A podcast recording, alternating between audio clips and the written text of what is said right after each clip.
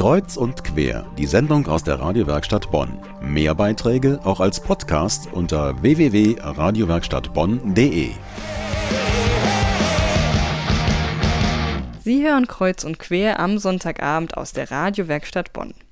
Ein Blick in den Himmel, ein lautes Oh erklingt, gefolgt von einem nicht minder lauten Ah. Am kommenden Samstag ist es wieder soweit. Dann steht zwischen Linz und Bonn der Rhein in Flammen. Meine Kollegin Jone Sandher sprach mit dem Veranstalter des Rheinauenfests, Jürgen Hader. Herr Hader, welches Programm erwartet die Besucher in der Rheinaue dieses Jahr? Ja, wir haben ein dreitägiges Programm. Es fängt an am 1.5., dem Feiertag, Vorrhein in Flammen. Dort wird es ein, ein Rockprogramm geben. Höhepunkt wird das 20-jährige Bühnenjubiläum der Bonner Band Dirty Deeds sein die die Band ACDC covern mit kleinem Bühnenfeuerwerk, also ein richtig äh, schönes Event für alle Rock- und Pop-Fans am 1.5. Am 2.5. dann der eigentliche Rein in Flammentag, geht auch um 14 Uhr bereits los, das Programm. Vier, fünf Bands, die vor dem Feuerwerk spielen. Als Headliner die Münchner Freiheit, die gerade wieder in den Top 10 drin sind und gechartet äh, haben. Ja, dann um 23.15 Uhr das große Musiksynchrone Feuerwerk. Am 3.5. haben wir unseren Familienspieletag mit vergünstigten Angeboten für die Kinder, auch vielen kostenfreien Mitmachaktionen für Kinder, präsentiert von den Stadtwerken Bonn.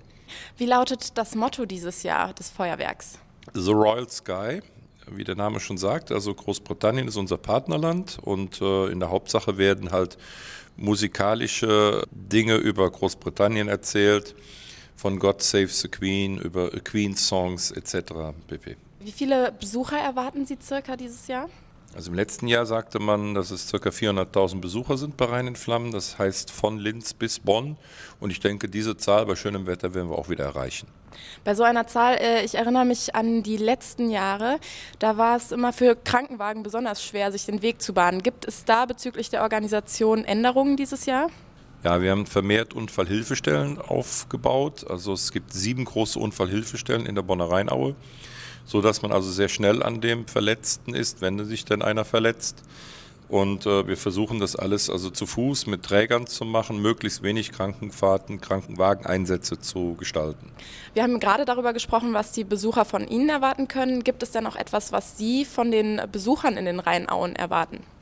Ja, ich erwarte eigentlich von den Besuchern, dass sie viel Spaß mitbringen, dass sie möglichst wenig Müll hinterlassen. Das ist immer ein Riesenproblem dass sie ordentlich verzehren bei uns und nicht alles mitbringen, denn davon lebt unsere Veranstaltung, dass wir über die Gastronomie diese Veranstaltung auch finanziert bekommen. Am kommenden Samstag, dem 2. Mai 2009, wie alle Jahre wieder, rein in Flammen.